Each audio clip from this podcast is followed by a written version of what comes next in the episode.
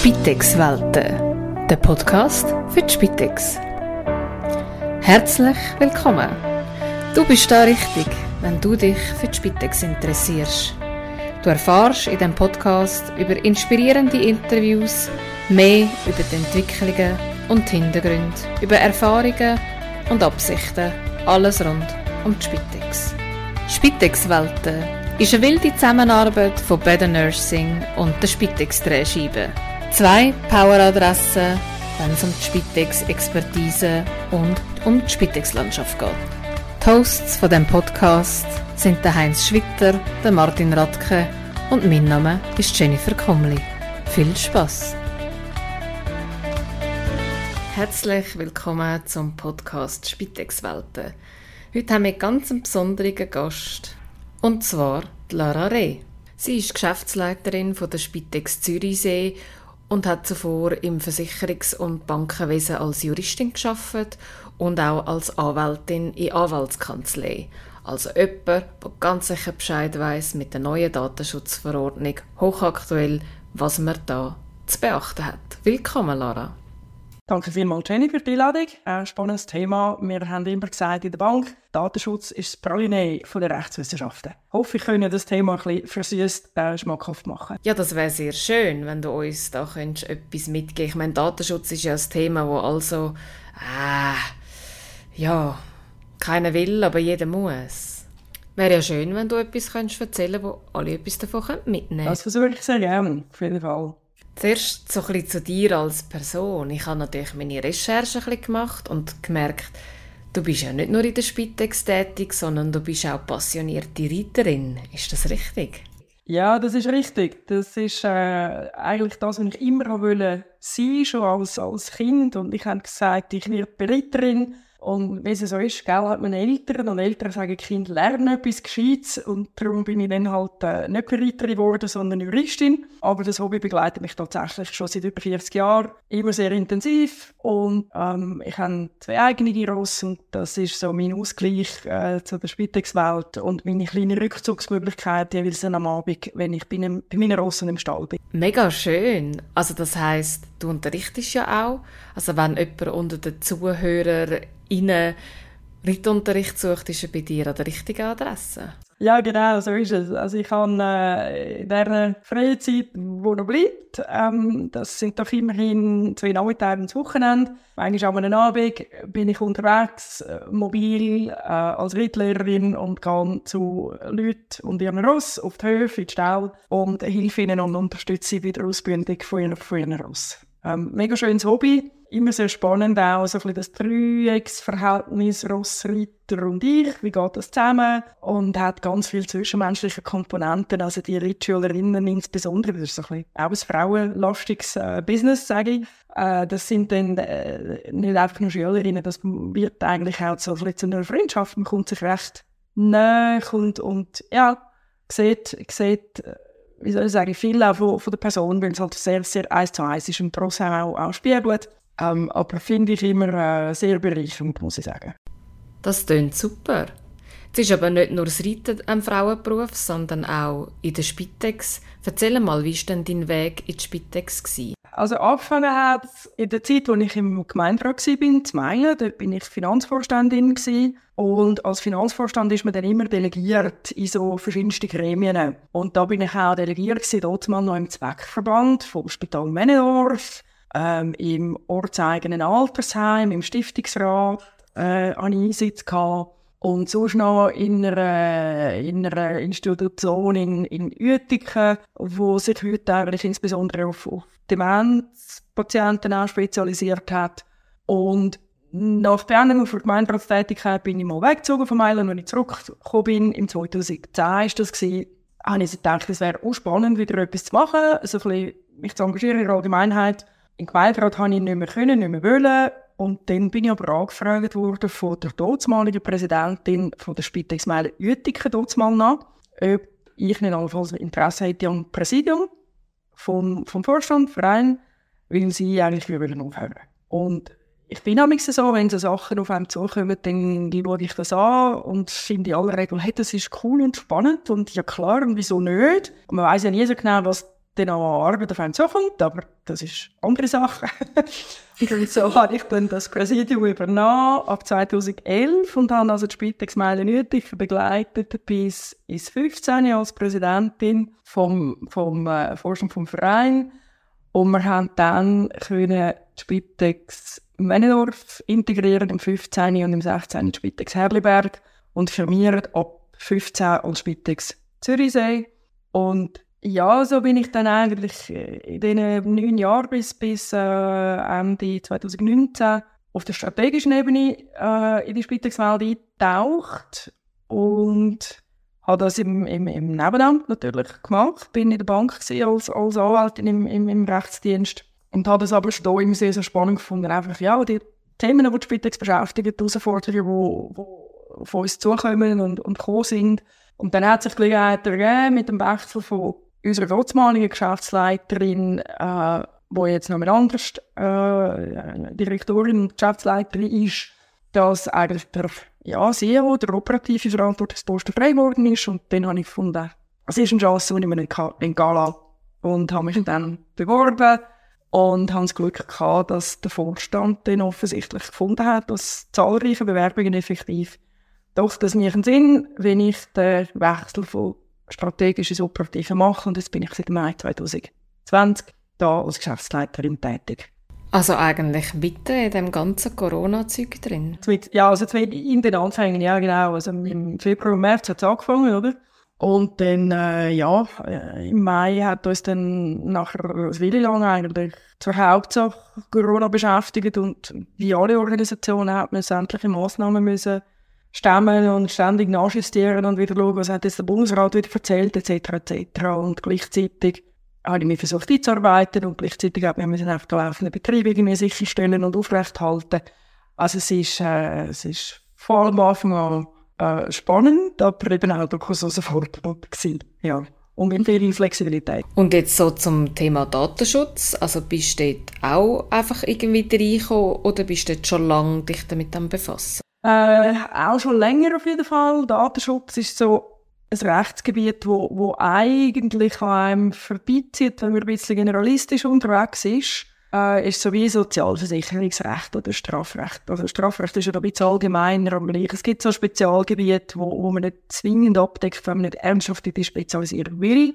Und es hat sich aber wählen, dass ich in meiner letzten beruflichen Station vor Spitex ich im, im Rahmen eben von, von, von unserem Quizsparladen, wo unser Team ein bisschen war, im Rechtsdienst der Bank, Datenschutz immer wieder ein Thema geworden ist. Und wir haben jemanden gehabt, der ganz spezifisch auf das ausbilden war, aber selbstverständlich sind wir äh, immer wieder mit involviert gewesen.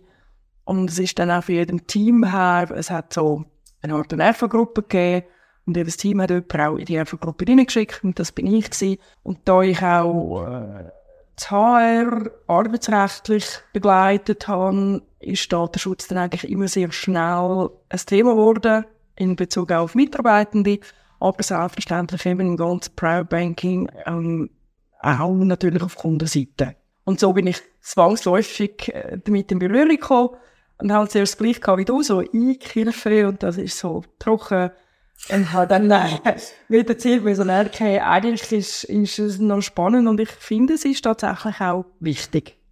Kannst du uns ein bisschen erzählen, so zum der Revidierung vom Datenschutzgesetz? Also weißt du, die Hintergründe und was ändert sich jetzt konkret für die Spitex-Organisationen? Also die Hintergründe sind die, dass wir eigentlich in erster Linie auch so ein bisschen die europäischen Regelungen hat wollen anfangen nachvollziehen, respektive sich denen annähern, weil wir mit der EU auch im Austausch sind und wir eigentlich auch wollten, oder zumindest der Bund will, dass die EU uns unser Datenschutzniveau als angemessen anerkennt, oder? Weil sonst haben wir tatsächlich äh, vielleicht kennen die einen eine andere Diskussion mit den USA oder und ein paar anderen Ländern, wo man sagt, die haben das Datenschutzniveau, wo, wo, eben nicht angemessen ist. Ähm, dann kann man auch mit den Ländern effektiv nicht mehr geschäften. Und das ist natürlich für die Wirtschaft, die international tätig ist, aus der Schweiz heraus, ist das ein grosses Problem. Und das hat dazu geführt, dass wir dann die Revision im, im europäischen Raum ist im 16. in Kraft treten dass wir jetzt in der Zeit nachher eigentlich gesagt haben, wir müssen eine grundlegende Revision von unserem Datenschutzgesetz anstreben.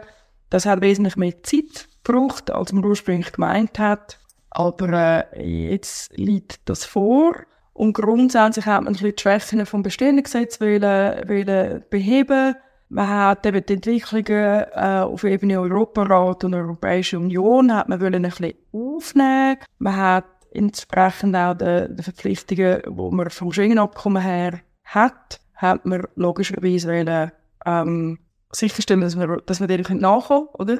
Und grundsätzlich geht es um eine Schaffung von Transparenz, dass die Leute wissen, was für Daten bearbeitet werden, dass überhaupt Daten bearbeitet werden, was für Kontrollmöglichkeiten man hat als individuell Betroffene auch und dass äh, das Verantwortungsbewusstsein für die Bearbeitung der Daten äh, ja, ein bisschen höher wird, ein bisschen gestärkt wird. Man hat auch die Aufsicht an sich über die Anwendung und die Einhaltung von den eidgenössischen Datenschutznormen wollen verbessern. Und das ist das Ziel von der, von der Revision vom eidgenössischen Datenschutzgesetz. Und was bedeutet das jetzt für die Spitex? Also es betrifft ja alle, aber konkret für die Spitex. Genau, also es betrifft alle. Es betrifft jetzt nicht nur Spitex, sondern es betrifft jedes KMU, jede Unternehmung, egal welcher Größe. Was man noch muss beachten, vielleicht als, als kleine Klammerbemerkung, eine Ergänzung, die Kantone haben auch noch eigene Datenschutzgesetze und Regelungen. Und für die Spitex heisst das jetzt, dass wir im Kanton Zürich, wenn wir jetzt mal im Kanton Zürich bleiben, auch noch muss schauen, was hat denn der Kanton für Datenschutzregelungen, für Verordnungen. Es gibt das sogenannte IDG, das Informations- und Datenaustausch, glaube ich, Gesetz heisst. Ähm, das wird, ist im Moment noch nicht revidiert, wird aber wahrscheinlich auch revidiert werden und wieder abgeglichen werden ins eidgenössische Datenschutzgesetz. Und dann muss man anfangen unterscheiden, dort, wo wir im, im öffentlichen, jetzt muss ich schnell äh, studieren nochmal, kurz nachdenken, dass ich das auch wirklich richtig sage, dort, wo wir in der Ausführung vom Leistungsauftrag handeln, von Gemeinden, dort gelten wir als kantonales Organ und unterliegen entsprechend den kantonalen gesetzlichen Regelungen. Überall dort, wo wir nicht im Rahmen des Leistungsauftrags handeln, also insbesondere in Bezug auf Daten von unseren Mitarbeitenden, dort unterliegen wir am eidgenössischen Datenschutzgesetz. Also die Unterscheidung muss man sauber machen, schauen, welche Daten bearbeiten wir überhaupt und dann muss man schauen, unterliegt man dem kantonalen oder dem eidgenössischen Gesetz. Und dann hat noch jeder Kanton so ein bisschen andere Regelungen. Genau, genau. Also es macht es schon recht, recht komplex. also man hat irgendwie 26 Kantone, das heisst, man muss dann schauen, im Wallis ist das wahrscheinlich anders geregelt wie bei uns.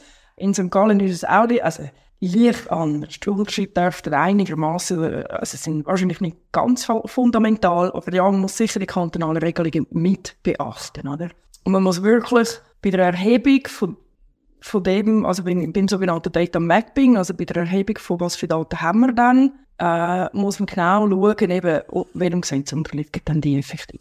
Und grundsätzlich heisst es für die Spitex, man kann sich das Leben insofern ein bisschen einfach, einfacher machen, dass wenn wir die Anforderungen, die das neue eidgenössische Gesetz stellt, erfüllen, würde ich behaupten, sind wir wahrscheinlich auch abgedeckt im kantonalen gesetzlichen Rahmen.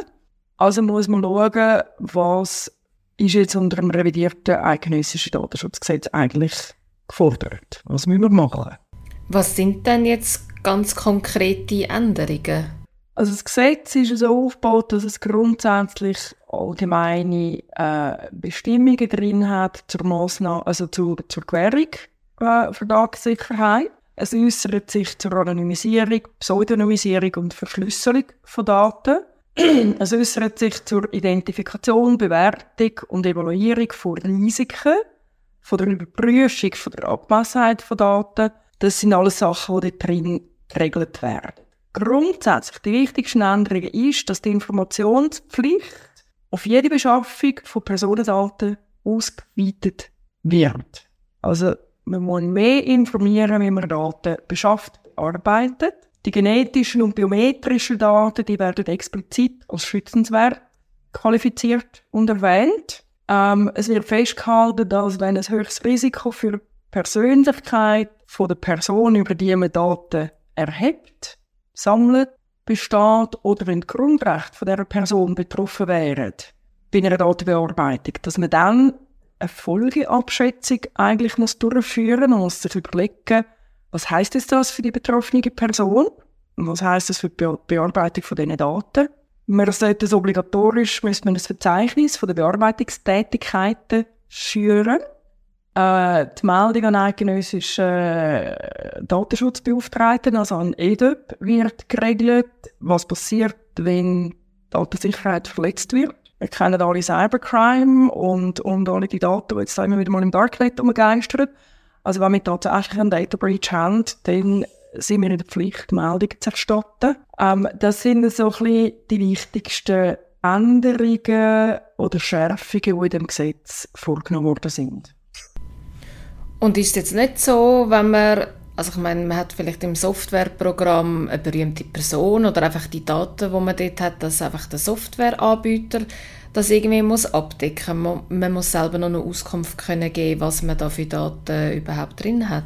Wie ein, nein, das, also, also es lange nicht alle die, die, die bei, bei Root sind oder, oder sonst sind bei einem Provider, es lange wie nicht. Das Root sagt, wir sind sichergestellt, äh, wir halten alle Regelungen ein. Wir sind genauso in der Endverantwortung. Wir haben besonders schützenswerte Daten, nämlich Gesundheitsdaten von unseren Kundinnen und Kunden. Und es gilt grundsätzlich auch das Prinzip Need to Know.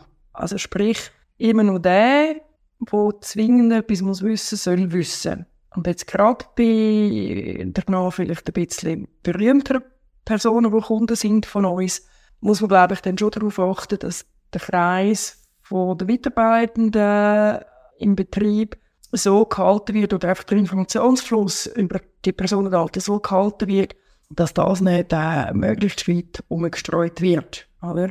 Und der, der Provider muss auf seiner Seite sicherstellen, dass nichts passiert. Aber wir müssen genauso äh, sicherstellen, dass wenn jetzt unsere Mitarbeitenden zum Beispiel ein Tablet noch einmal liegen lassen, im öffentlichen Raum, meinetwegen im Zug, ja, dass man dort dann nicht darauf zugreifen kann, respektive, dass wenn man könnte zugreifen und hacken ist, ist glaube ich, ein leichtes für die, was können, oder?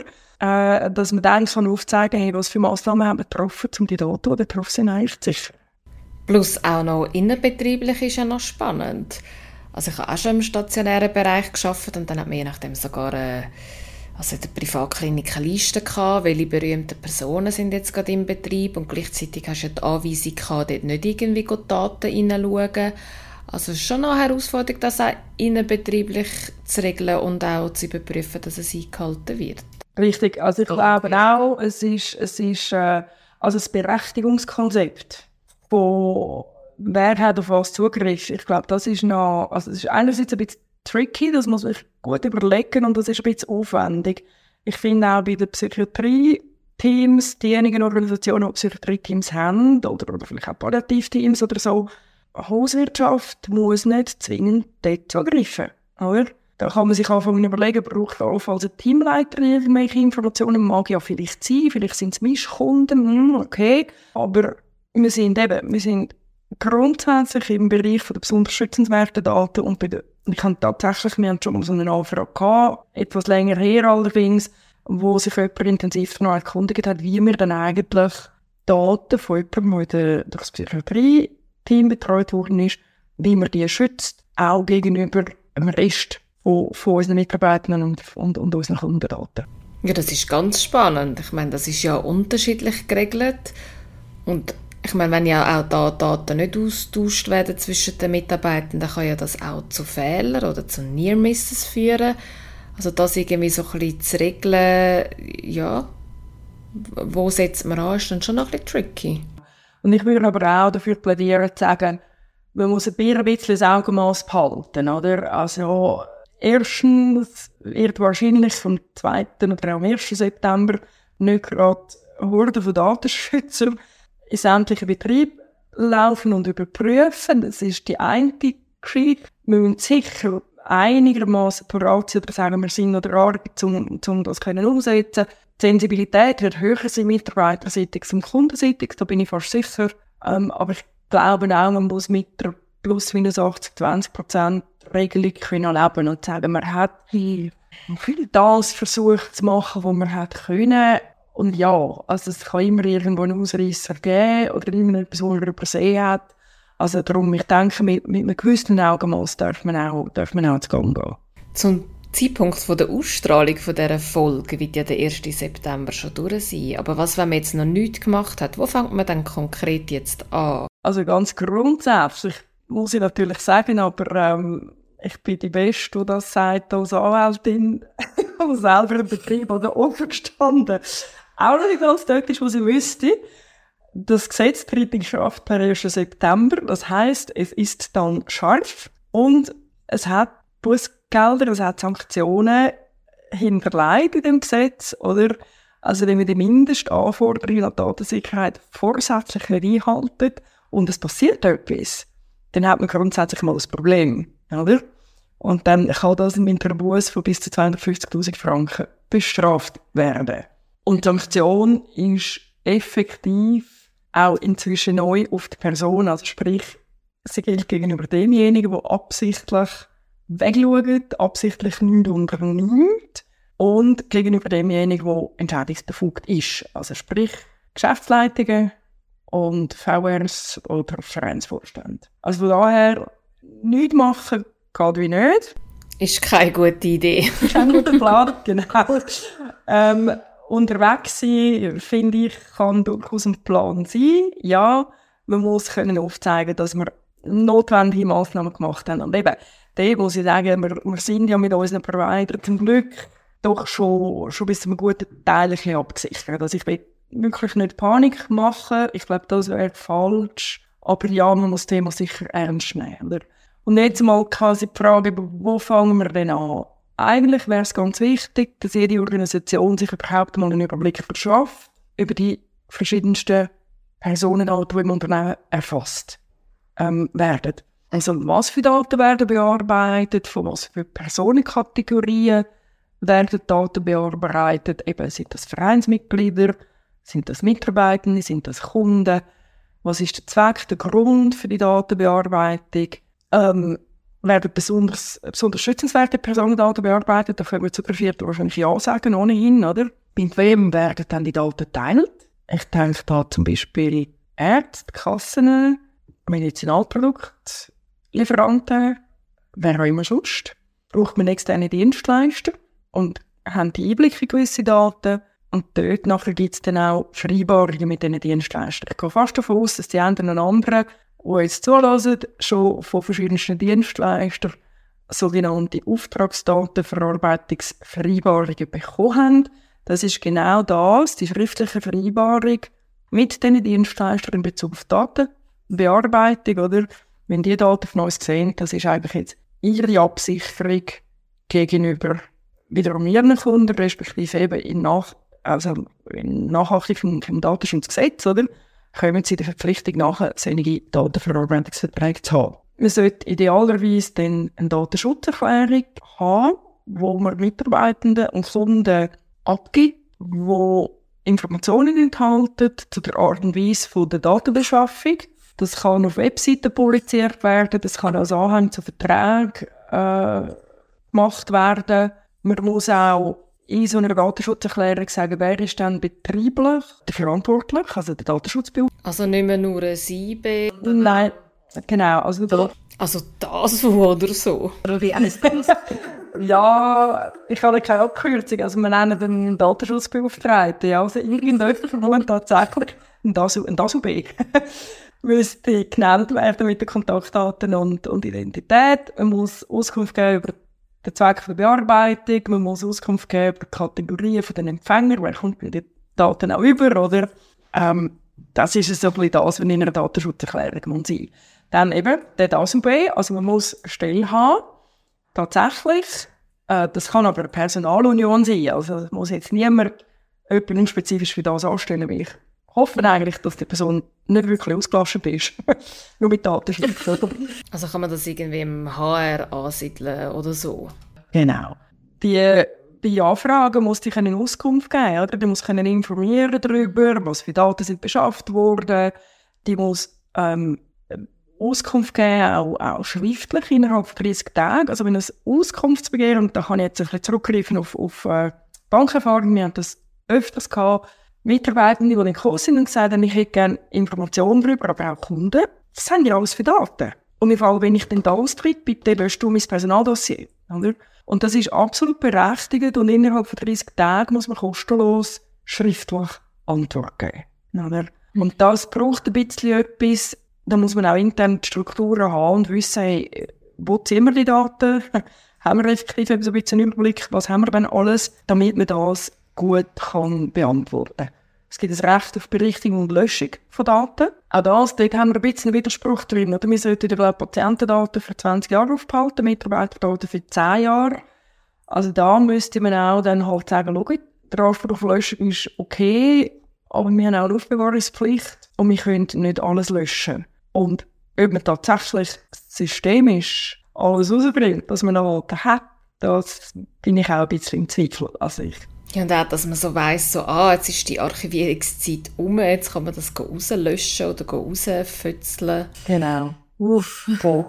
Haben wir schon erwähnt, die da Auftragsdaten Bearbeitungsverträge, also genauso wie wir eben von, von Dienstleistern, die wir in Anspruch nehmen, solche Verträge bekommen, müssten wir eigentlich, und da bin ich aber auch noch am abklären, also würde das nicht ein Weg lang, also sprich, ich nehme jetzt Kispex, oder? Wenn Kispex uns so einen, so einen AV, AVV schickt, lange das, oder wenn wir von unserer Seite her auch einen zur Verfügung stellen.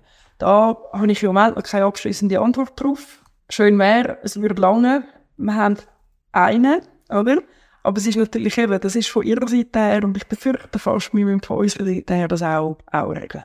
Dann sollten wir ein Dokument haben, wo eigentlich alle Massnahmen auflisten, die man getroffen hat, technisch, Organisation, organisatorisch, um den Datenschutz, Datenintegrität können zu gewährleisten. Also das ist Zugriffskontrolle, Benutzerkontrolle, Speicherkontrolle, wie man wiederherstellen, eben wer das Berechtigungskonzept vielleicht äh, Transport hat man da offen, USB-Anschluss zum Beispiel, wir können einfach alle, alle Daten absaugen, macht man USB-Anschluss zu, solche Sachen gehen dann eigentlich das rein. Also das ist ja hochkomplex und ganz viele Sachen, wo man sich damit muss auseinandersetzen muss.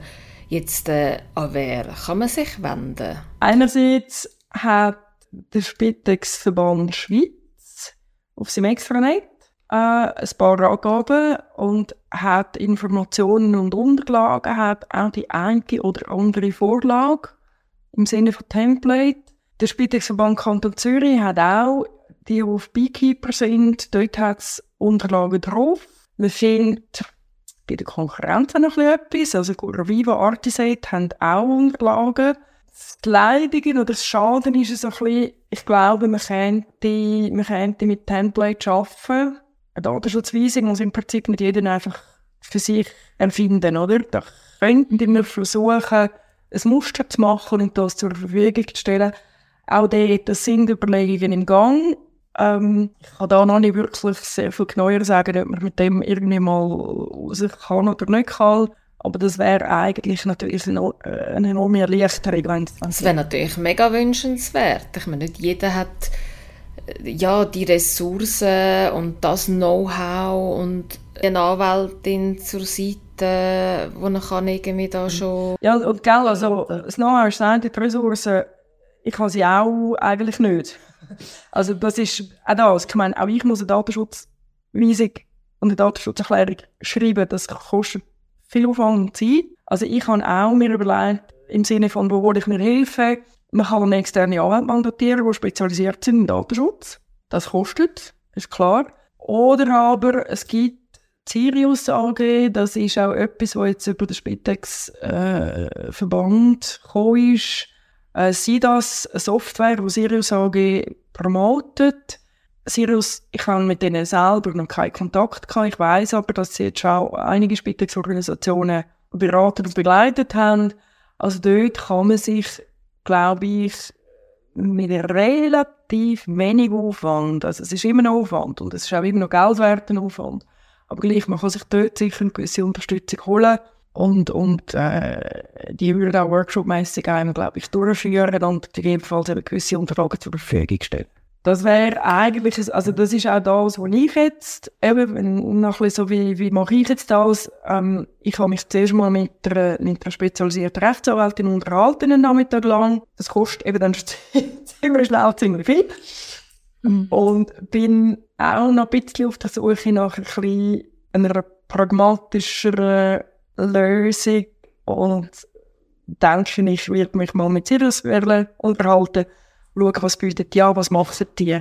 Und bin eben wirklich auch noch überlegen, ob ich allenfalls mit jemandem zusammen mal, mal mir die Mühe mache und sage, ich probiere mal irgendein Template zu erstellen, irgendwelche Mustervorlagen und die vielleicht noch, noch gegenchecken lassen und dann mal schauen, ob man da etwas, etwas machen kann.